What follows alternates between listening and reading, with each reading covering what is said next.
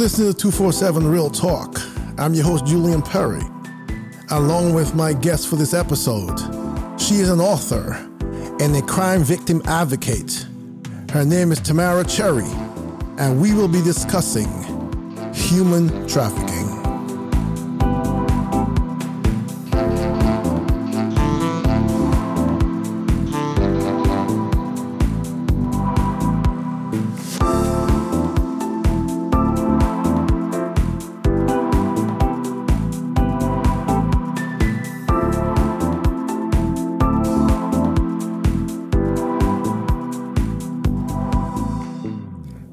Evening, Tamara, and welcome to the show. Thank you for joining me for this episode of 247 Real Talk. Thanks for having me. It's uh, quite a pleasure. It's quite a pleasure. So, as is the style on 247 Real Talk, we jump right into the conversation. And um, a few episodes ago, I had someone on that spoke about human trafficking. And uh, I know that you have done quite a bit of uh, delving into the situation, into the crime, and into this uh, plague of our society that it still needs uh, advocates and still needs to be brought to public attention. So, why don't you start off by telling us, um, you know, how you got into this, and you know, we'll go from there. Sure. So, in my former life, up until about a year ago, I was a crime reporter in Toronto, Canada. Um, I worked as a crime reporter for almost 15 years in newspapers and in television. And I was working at the Toronto Sun newspaper, which would basically be um, the Canadian equivalent of the New York Post.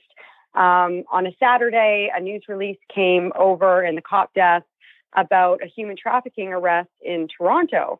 And when I saw that headline, I just I, I, sort of paused for a second because I saw human trafficking and I was thinking, well, this doesn't happen in Canada. I was really naive to the problem back then. And as it so happened, um, a couple of months earlier, I, I'd watched a movie called Trade. Now, this you you may or may not have seen it. Members of your audience may or may not have seen it, but it's a movie about the trafficking of sex slaves into into the United States from Mexico and Eastern Europe. Now, in the movie, it's implied that the young Eastern European woman had been lured to Mexico under the guise of working as a model in Los Angeles.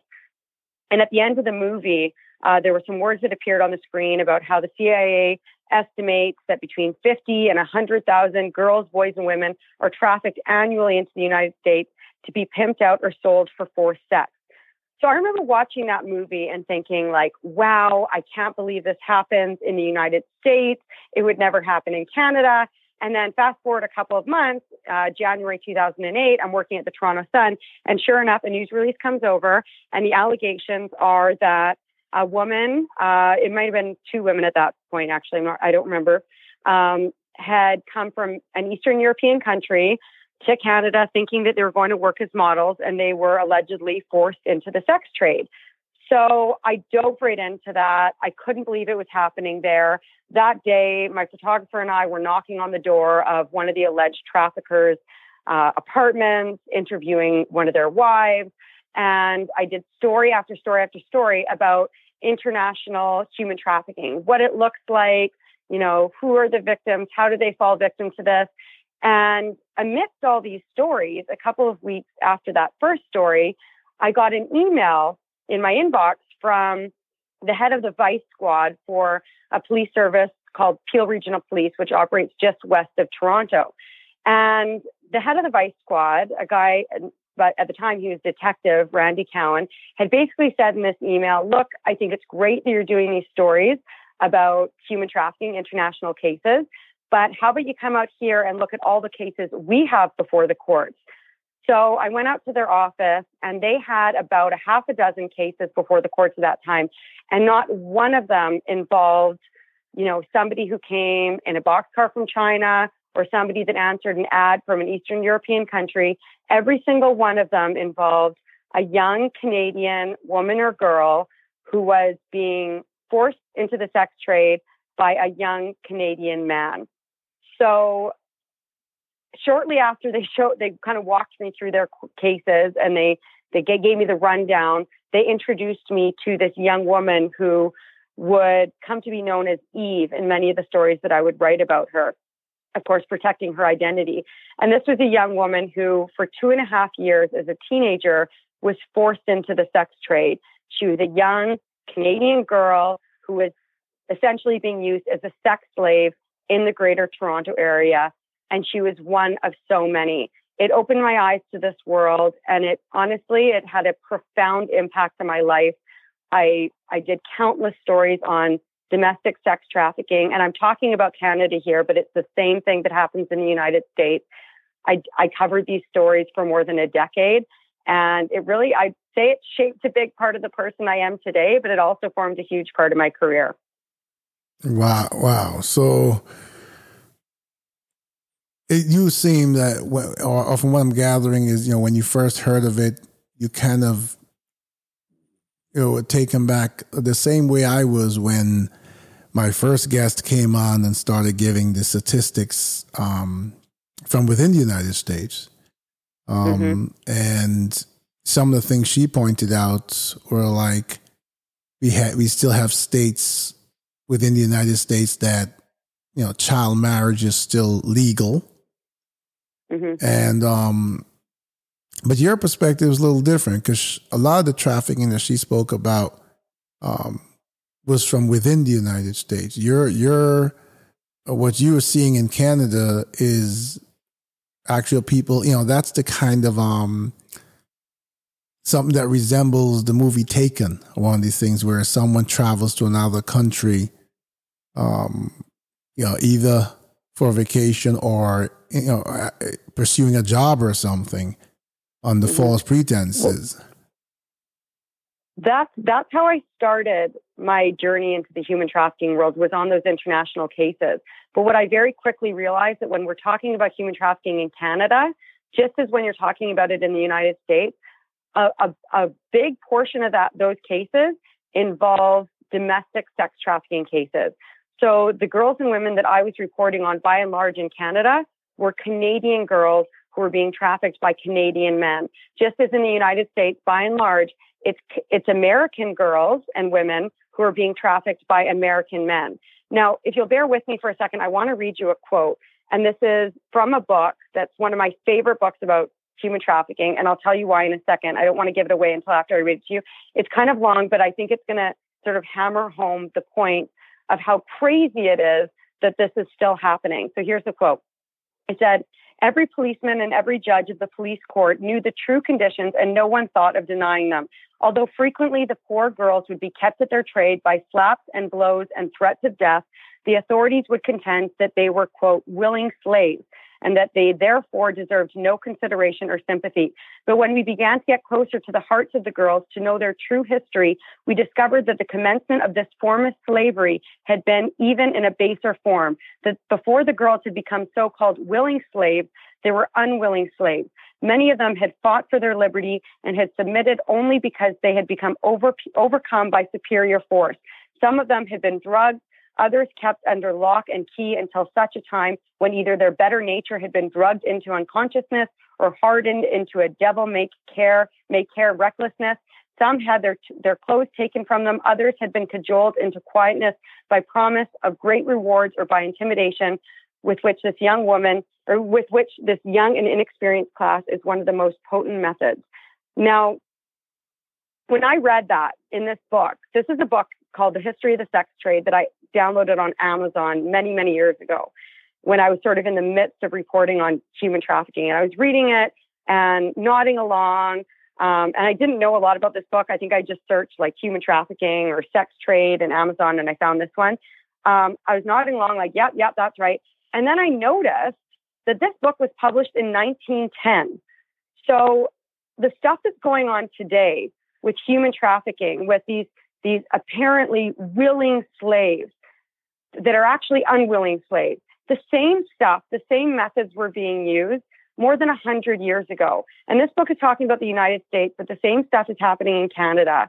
And like you said, Julian, you were shocked to hear about the stuff that's happening in the United States. I was shocked to hear about the stuff that was happening in the US and in Canada. But this stuff has been going on for a long time. And so I felt the need through my reporting as a journalist, through the book I recently published, to really contribute to this education piece because we still incredibly have such a long way to go to stop this problem and to, to educate the masses, really. Yes, I agree with you 100%. But tell me something. In your research, and it seems like you've really um, intimately delved into this issue, and that I like because um, the more people we can get to speak about this in a in an expert manner, the more people will start to listen and start to look for the signs and all these things that are ignored so many times because um, I've heard many times that these victims are sometimes, you know, when once they're pushed into that place of obedience, they're brought out in the public like anyone else. And if you don't know the signs, they just seem like the next person walking down the street next to you.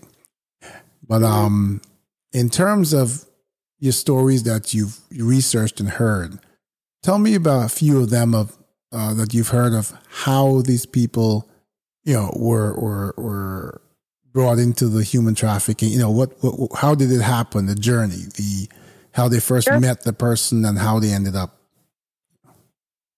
So, a lot of the cases I ended up reporting on, definitely not all of them, but a lot of them involved uh, runaway girls. So, um, they were running away from home for whatever reason. Some of them uh, suffered abuse at home, others uh, suffered from mental health issues. Um, I can tell you that a lot of these traffickers will look for girls who are vulnerable in some way. So I think about one young woman that I reported on many years ago. Her name, I, I identified her as Tina. Um, she was basically couch surfing, going from place to place. And oftentimes men would tell her, okay, you can stay at my place if you do this for me, perform some sort of sexual act. And then on and on it goes until she eventually meets a pimp turned trafficker who who says, I will enter into this business relationship with you um, where you give me a portion of your proceeds, but really it then turns into you give me all of your money and you're now working for me. So it goes from what seems to be, um, you know, a business relationship to a completely one sided transaction where she is being forced to, you know, have sex with 10 or 15 men a day and leave all the money on the table for her trafficker to come and collect every morning. So that was Tina. And then I was talking to you about Eve earlier. Eve is somebody who um, she w- she suffered abuse at home, um, and then she met her trafficker after running away from home at one point. Her first trafficker when she was uh, 14 years old, and he was a very violent man who uh, basically used threats and violence to control her and to force her to have sex with other men for money and hand over all the money to him. When she finally left him, um, another chapter found her because these guys have really good radars for vulnerable young girls and women. And this guy uh, ended up trafficking her for several months. And the thing about these guys is a lot of the times, I mean, they're looking for what the void is that needs to be filled for these girls and women. And sometimes, as I mentioned, it's shelter, it's a place to stay, sometimes it's clothes, a lot of times it's love. So if they see that these girls are looking for a boyfriend, somebody to protect them, somebody to love them, they they feed them all the right lines. They they know exactly what to say. There's actually pimping books that have been written, manuals. I've seen them uh, that these guys can go and read, and and they know exactly what to say to these girls and women. They know exactly what rules to implement um, until they have them to a point of submission that they don't really have much choice but, to stay with them because they, the, these girls have either been told, well, who will have you now? You're just, uh, and don't mind my language, but this is what they tell them. You're just a whore. You're nothing but a hoe. Nobody's going to want a hoe for a wife. Um, you know, if you go, if you go to the police, you're just going to get in trouble. If you go back to your family, I'm going to tell them what you did. I've got these compromising photos of you, and on and on and on. So with Eve, she was with her second trafficker, who would end up being the first man in Canadian history to be convicted of human trafficking. She was with him uh, for several months, and when she decided she finally wanted to leave, uh, he told her, "Okay, if you want to leave, you need to pay me an exit fee of $100,000." So, despite the fact that she already had made tens of thousands of dollars for him. Again, having sex with men, 10, 10 to 15 men a day, through her menstrual cycle, through yeast infections, 24 7. Uh, she, he then told her, if you want to leave, you have to make me another hundred thousand dollars. So she started keeping a ledger of all of her clients um, until one day she finally just escaped, and that ledger ended up being a big piece of evidence to put this guy behind bars. So that was Eve. There was another young woman that I reported on uh, named Roxanne. That's what I referred to her as anyway. And she was somebody who was from another city um, and and was trafficked into the Toronto area again by somebody who she believed to be her boyfriend. And he told her basically, uh, you know, if you love me, then you'll just da- walk around in a sexy outfit at the strip club. That's all you have to do is walk around in a sexy outfit. And then it turned into you got to walk around naked. And then it turned into, well, if we're really going to make the money, you have to do the extras in the VIP room. And when I asked her, well, what are the extras? Well, it's full, full blown intercourse in the VIP room of these strip clubs. And again, every penny was going to her pimp slash trafficker. So, so many stories like this I've been told. Again, a lot of the times it involves young women who think that they're in a loving relationship and then they kind of get cajoled into the sex trade and then they get so deep into it that they can't leave because then they're either being kept there by threats, violence, manipulation, lies, you name it. Wow. Okay. So a couple of things came to mind um, based on what you just said. First, I I, I kind of thought in my mind the one Eve who kept the ledger. Was there any action taken against the clients? That's my first part. And my, I also would, uh, wanted to know if anyone reca- who was recounting their story to you um, mentioned being, because I'm assuming these traffickers give them at least a roof over their head to make sure that they're they're kept in house, so to speak. Um, did they ever mention, you know, finding that individuality lost in the fact that wherever they were kept, there were multiple others like them? Well, there's there's definitely a sense of their identity be taken being taken away from them. I can say that for certainty. And and just like in the most basic sense, a lot of these traffickers will take away their pieces of identification. So they don't have their health cards, they don't have their driver's license if they have one, or their passports if they have one. Everything is sort of stripped away from them so that um, they don't have as much control to leave if they want to. Um, not and their possessions are very few. You know, they're moving from place to place. There's not a lot of stuff that they can take with them. In terms of their individuality and having other people around, sometimes they were kept with other girls or women, and sometimes they were kept by themselves. I know that in this world there can be a sense of sort of competition between the girls or women because the traffickers don't want them to be friends necessarily because the traffickers want to be number one in the in the eyes of these girls and women. And not only that, but they'll often end up using their victims to find more victims. So they'll use them to recruit other girls and women. I know I might be getting a little bit off topic from what your your second question was there. And rem- what was your first question? My first question was actually I, I liked where you were going with that. So you know, do do finish that thought. But the other question was, in the case of Eve, where they were able to bring that human trafficker to prosecution, right. she had a ledger with clients and if there was any action taken against the clients. Right, right, right, right. So I don't think that the clients were named in that ledger, but you raise a really good point about. Oh, sorry, my cell phone cord just fell on the ground. Um, you raise a really good point though about the Johns involved. So when it comes to these human trafficking cases, in my experience, the police are generally going after the traffickers if they can get to the traffickers.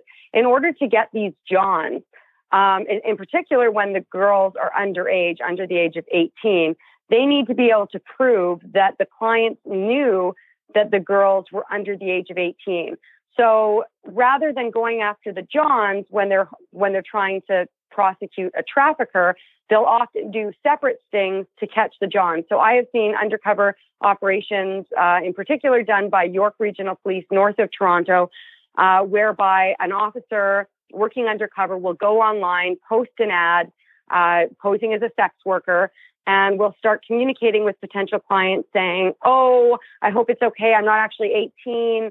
I'm only 15 years old, or I'm actually only 14 years old. And when the client says, Oh, yeah, that's totally fine, and then shows up to presumably have sex with this 14 or 15 year old girl, he's then confronted by police and slapped in slapped with police bracelets and and on and on it goes. So I've done a lot of stories about those, but I haven't seen a lot of cases where the trafficker is arrested and a bunch of Johns are brought in at the same time.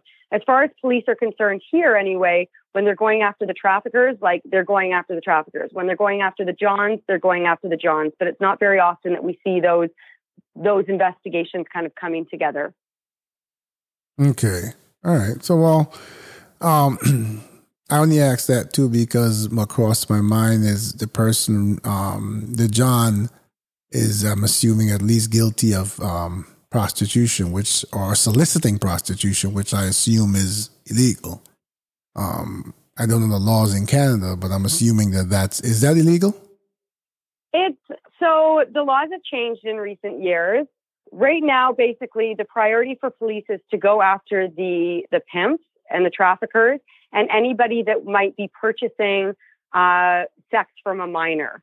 So you won't see police up here doing stings on Johns who are, you know, trying to solicit sex from a 20 year old sex worker, for example. They're going to go after the guys that are looking for the 13 year old girls, the 14, 15, 16, 17 year old girls. That's where you're going to see criminal charges laid in Canada. Uh, but it, it's interesting because when I first started reporting on human trafficking uh, back in 2008, there were still some police services in Canada that were charging the the women for being what the charge in our criminal code was being an inmate of a common bawdy house, for example. So they were charging the women and not charging the men who were profiting from these women. And gradually over the years, as you know, I reported more and more on it, and it just sort of came more into the spotlight. A lot of police services started changing their tactics, started started changing their tactics, started recognizing that many of these girls and women are in fact victims um, and started treating them that way and and looking at who who their abusers were, who who their victimizers were, and and prosecuting those people instead. Okay, so all right, so another thing that comes to mind when I recall the, the original conversation I had with this on my previous uh, episode, part of what I learned about within the United States is, um, in many cases, also the trafficker is, you know, in our in our cases, that expert found that sometimes it was a father, a brother, a longtime boyfriend. What what did you uh, uncover, or did you uncover anything that was similar to that?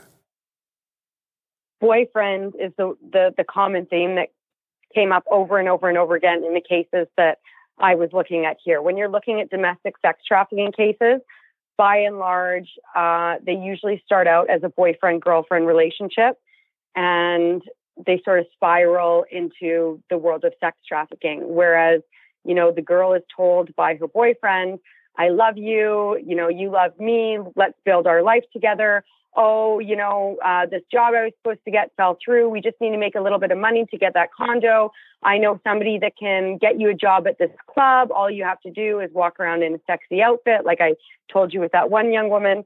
Um, and then that moves into one thing and then another. And then, and then suddenly they're working out of a motel room or a condo, you know, selling their bodies to 10 or 15 strangers a day. So that is one way that it happens. Another way that I've heard about it happening is uh, a young woman will be taken and uh, gang raped and basically beaten down to a point that she's sort of broken into the sex trade and and instilled with this real fear um, and basically told you know like you work for us now. You work for me now. You i own you and this is the way it's going to be. So there's various ways it happens but by and large the cases that i've looked at have involved uh, what appear to be boyfriend girlfriend relationships. Okay. And what's the youngest you've seen? Uh, 14 for cases that I've reported on personally. Um, but I have heard uh, secondhand about cases, oh gosh, involving a 12 year old, 13 year old. Um, I'm sure even younger than that, but I don't I don't want to get specific because I'm thinking about actual cases I've reported on. The actual cases that I've like had firsthand knowledge of, where I've actually seen a picture of of a girl that was being sold on Craigslist. That was where they were being sold back then. Was a 14 year old girl, and I can tell you when I looked at that picture of her on Craigslist, you couldn't see her face, but police had already found her by the time they showed me this picture. Her body looked like a 14 year old girl's body. It was a scrawny little body. Anybody looking at that picture, any Johns looking to buy sex would have known that this was not the body of an 18 year old woman, that they were purchasing sex for with a child. Um, and many of them had before police found her wrapped up, answering the door to her motel room in nothing but a towel, thinking that she was answering the door to a John uh, and ready to go. And this is a 14 year old girl. And, and, and might I add too, actually, in that case, um, she was found by police and then she ended up going missing again. And I, I at some point met her father. Her father actually called into the Toronto Sun newsroom hoping to talk with me because he was desperately trying to find his daughter. He had search teams out going from motel to motel, shopping mall to shopping mall. He was so afraid she was going to fall into the hands of another trafficker. And she did. And, you know, the, basically all of her teenage years were taken from her. I recently heard, we're, we're going back a decade now. And I, as it so happened, I recently heard from her stepmother uh, just two or three months ago. She was reaching out to ask me about a story I'd written a really long time ago. And she updated me on this girl who's now a woman. Uh, and she's married, she's got four kids, but she, from what I understand from the stepmother, she still carries a lot of the trauma that she experienced in her teenage years. Yes, I would. I would expect that to be the case. Um, have you been able to speak? I know you said you you, uh, you spoke to the father who called in, but other than that, those parents that you referenced, have you been able to speak with other um, parents looking for their children, and what was that like? Mm-hmm. If you yeah, I did a lot of stories, uh, in particular when I was working at the Toronto Sun. Um, I had parents contacting me fairly regularly saying that they were afraid that their daughters were being trafficked, that they couldn't find them. I remember doing one story about a teenage girl who was missing from her home in Kitchener, which is uh, a couple hours outside of Toronto, and her mother believed that she was being pimped out in Toronto. And I, I actually I, I, don't recall what the follow up was on that if, when if or when her daughter was found, but I remember a lot of conversations with desperate parents desperately looking, work, looking for their kids. And actually, I can tell you, um, there's one woman that recently connected with me on Facebook who's also from Ontario, and she has been looking for her daughter for a long time, and she believes that her daughter is being controlled by a trafficker. She has you know, gone to police. She's, she's doing all these things to try to get control of her daughter again, but she hasn't been able to do so. So this is, I mean, as a parent, because I was not a parent when I started reporting on these cases. Now I have three kids.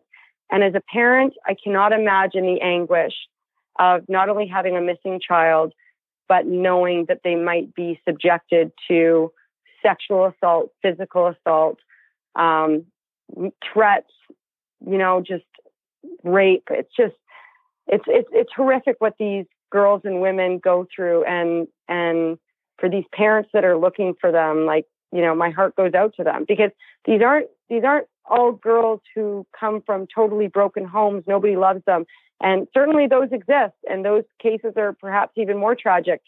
But a lot of these girls have people that are looking for them. Like when i think about eve who was trafficked for two and a half years. Um, she was a runaway, but there were people looking for her. I later found news stories about, you know, police had appealed for information about her. Her grandparents were looking for her. You know, they spoke to the media one year about, you know, celebrating a holiday without her and the despair that that brought them. But it's really hard to find somebody when they're stuck in that world, even if they're just, you know, a half an hour, 45 minute drive away, as was with the case for much of the time that Eve was being trafficked. Um, it, it's not easy to find them when they are pushed underground like that. And, uh, and, and then when they return home, they're often not the same people that they were when they left. So, like, like I said, like they, there's so much trauma that is endured by these, these girls and women. They carry the scars with them. They wear these scars for years and years Uh, Eve is somebody that I keep in touch with still from time to time.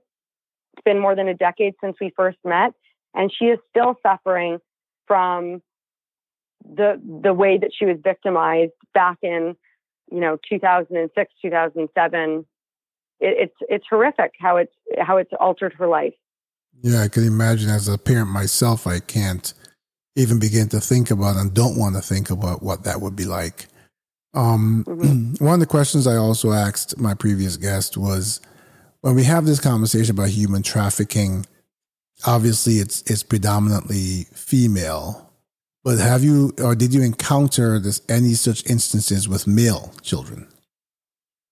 I did not. I know that it exists, but all the cases that I reported on involved young women and girls being trafficked by young men. That's not to say that there aren't boys that are tra- that are trafficked or men that are trafficked or transgenders that are trafficked. It it is definitely happening, but my area of expertise when I was reporting on this and the focus of my book was young women and girls who are being trafficked by young men. I think that when you when you get into boys, uh, the transgender community, um, I don't know a lot about it, but from what I understand, you know, there's a lot of similar themes. But I imagine there is unique aspects to uh, both of those populations and, and how they're vic- victimized. I'm just not an expert in it. Okay, I can understand that. Just want some insight in in terms of uh, Canada as opposed to the United States. So, since you've done all this work, and it sounds like you've done an amazing job at pushing awareness and um, advocacy for or against this this vile trade, what have there been any um, emerging um, resources that have been established to help the you know the the those being trafficked who are seeking help to get out of you know the trade? So definitely a lot has changed over the last 12 years since I started reporting on this. When I started reporting on this stuff back in 2008, there was virtually no support services for survivors who got out of the sex trade, to the survivors who got out of uh, sexual slavery, I should say. Um, to the point that police officers who were, you know, helping prosecute these cases also were acting as the victim support workers. So a lot of these these these girls and women, for example, they had their traffickers' names tattooed on their skin. It's very common for traffickers to to quote unquote brand their their products, for lack of a better word.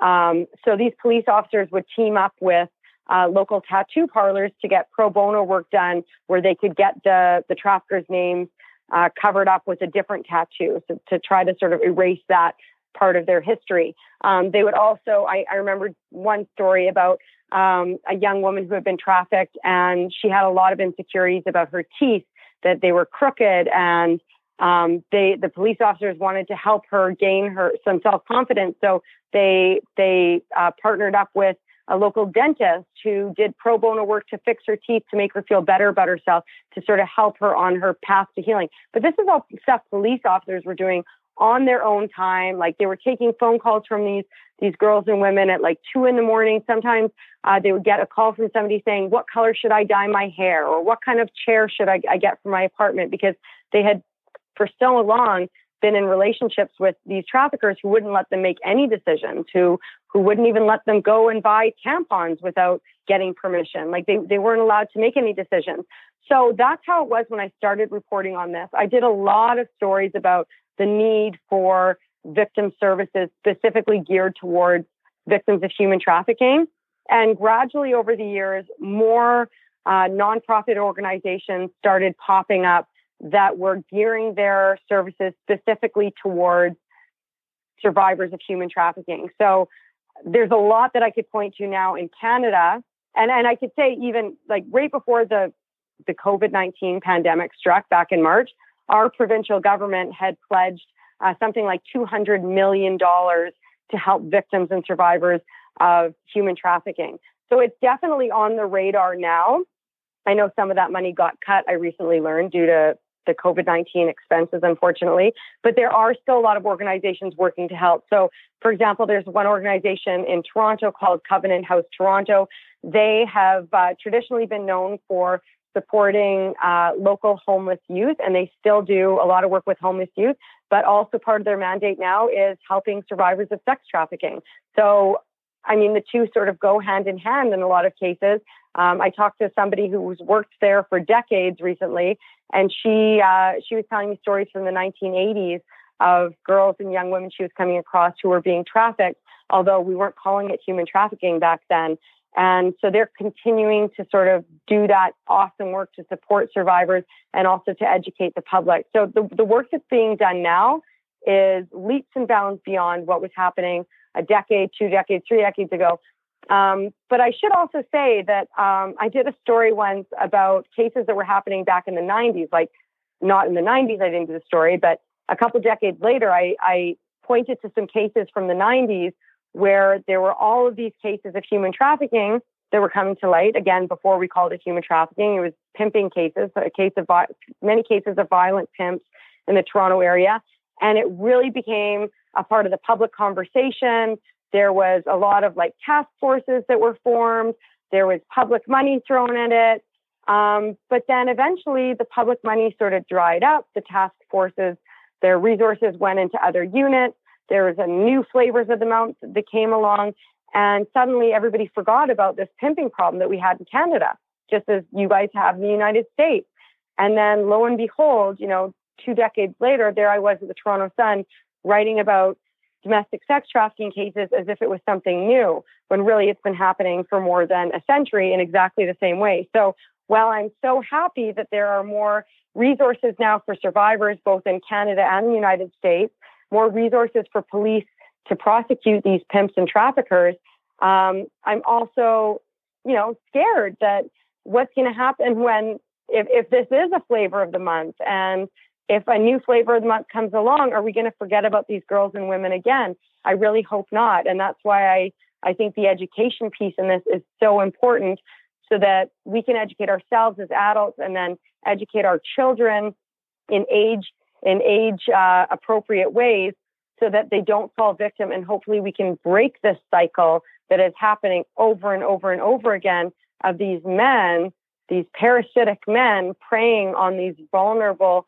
girls and women and basically destroying their lives. Like i i don't want to be talking about this in 20 years from now as if it's something new because it's not new now. It wasn't new 10 years ago and it wasn't new 100 years ago. It's been going on forever. And um, I think the more people we can educate about it, the, the better chance we'll have of, of not treating this as a new issue in two decades from now. Yes, I absolutely agree. Um, one of my final questions, um, just out of curiosity, you have been so public about this fight in Canada and this awareness. Have you ever been approached directly or indirectly by a trafficker? No, my mom's always worried about that though. I can um, imagine. I I have sat in a lot of courtrooms behind these guys and uh, they're very arrogant. I've been stared down by a lot of them. Um, but I've never I've never been approached by them personally. I know um, I was recently speaking with a victim support worker from one case where there was a particularly violent trafficker involved and she was like quite fearful of him. And she was quite fearful that he would end up you know living in a halfway house in her neighborhood. I have never feared for my own safety or been approached by any of these guys and maybe i'm naive i don't know but um, i always sort of felt like uh, it would be dumb for any of them to come after me. I guess that that would be really drawing a lot of heat, and these guys don't like to draw like a lot of heat. They like to fly under the radar. So yeah, that'd no. be that'd be a short, risk. That's a long answer. Yeah, that'd be a risk. Yeah, I can imagine for them. Um, that'd be a, a, risk to their livelihood. So before we wrap this up, tell me or tell my audience and, and me tell me about your book, something about your book and the message. So my book is called All the Bumpy Pebbles. and you can find it in all of the usual ebook places Barnes and Noble, Apple Books, Amazon, and you can find it uh, on Amazon in the paperback version. And this is basically a fiction based on fact uh, crash course in human trafficking on what domestic sex trafficking looks like. So the protagonist uh, is named Roxanne, and she is sort of a composite of a lot of the young women and girls that I reported on uh, during my years as a journalist. Um, she encounters different people that are also composites of stories that I wrote as as a reporter. So as you're reading this book, um, I should first say if you want to read a book that's going to make you comfortable, don't read this book. So you're going to be uncomfortable. You're going to have to step out of that comfort zone, right out of that comfort zone. Uh, but I think that's very important. And I think it's important for all of us to step out of our comfort zone and understand what sex trafficking looks like. This book will show you that. Like I said, it's like a crash course. Um, and when you're reading this and you're thinking, oh my God, that couldn't have actually happened, um, it did happen. It probably happened to somebody that I interviewed directly or, sto- or somebody that um, was interacting with a police officer who then told me the story or a victim service provider. Um, I wanted to make this book as accurate a reflection as possible of how this works, how these pimps and traffickers operate, um, with hopes that, you know, somebody can educate their child or their student or you know, the kid on the street about how this stuff works. I basically say that I wrote it for any adult with a child in their life, whether you raise them, teach them, police them, lawyer them, judge them, shelter them, or pass them on the street. If you've got kids in your life that you care about, read my book, learn about sex trafficking, and make sure it doesn't happen to somebody else. Great, great. And I don't think um, my audience worries about being in a comfort zone because 247 Real Talk is all about stepping outside of your comfort zone. That's all the episodes we do real talk, real stories about real people and real effects in their lives. So, um, I want to say thank you first of all for what you've done. But before I before I, wrap this up, too, tell us a bit about your next venture. So uh, I left journalism late last year um, to launch a public relations firm aimed at supporting victims and survivors of crime, of traumatic events. It's called Pickup Communications. So basically, I work with survivors, often survivors of homicide, helping them deal with the media, help them navigate the media, help them with what their rights are. I help them craft statements. I help them garner attention on their loved ones' unsolved homicides uh, in consultation with police. So that is sort of my my day job. It's a work in progress still. Um, I also have a research project on the go where I'm examining the impact of the media on victims and survivors of traumatic events. I'm basically on a mission to change the system by which victims and survivors interact with and are impacted by the media because I saw a lot of problems when uh, during my 15 years as a crime reporter and I want to rectify those problems and do do right by all those those among us who are suffering so much. Yeah, it's fantastic. And I should let my audience know that you will be back as a guest in this show to go deeper into, you know, that aspect of, of uh, your currently, or your, that's your current venture and to educate us and to share some stories with us. So thank you so much for being on the show. Thank you for the education you gave us tonight. Thank you especially for um, enlightening us and giving us a comparison to the United States of you know and, and sort of letting my audience know that you know uh, on a wider range that this occurs beyond the borders of the United States and the similarities and differences. I'm sure all the the parents in in Toronto and and, and across Canada are very appreciative of what you're doing. You know, especially those who are still looking for their children and believe them to be a fallen victim to human trafficking. So I thank you so much for your message on this on this episode, and I sure look forward to having you return uh, to tell us more about your next venture. Thanks again. Mm. Julian, thanks so much for having me, and thanks so much for shining a spotlight on this important issue again and again. I appreciate it. Thank you. You're so welcome.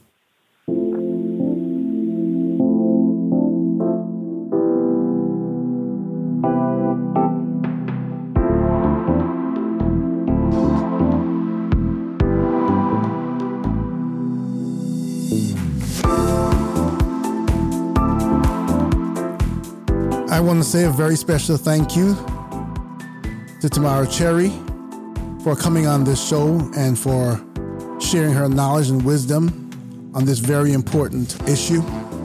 Also, want to th- thank my audience and my listeners for your continued support, as I always do, and it's very much appreciated by 247 Real Talk. I want to remind you that you can catch all of our episodes on your favorite podcast app. And you can also do the same via the website at www.247realtalk.net. If you'd like to send me a message or if you'd like to be a guest on the show, you can send me an email at podcast at 247realtalk.net. That's podcast at 247realtalk.net. You can also find a Facebook page that shares the episodes with you. Until the next time, take care of yourselves and each other.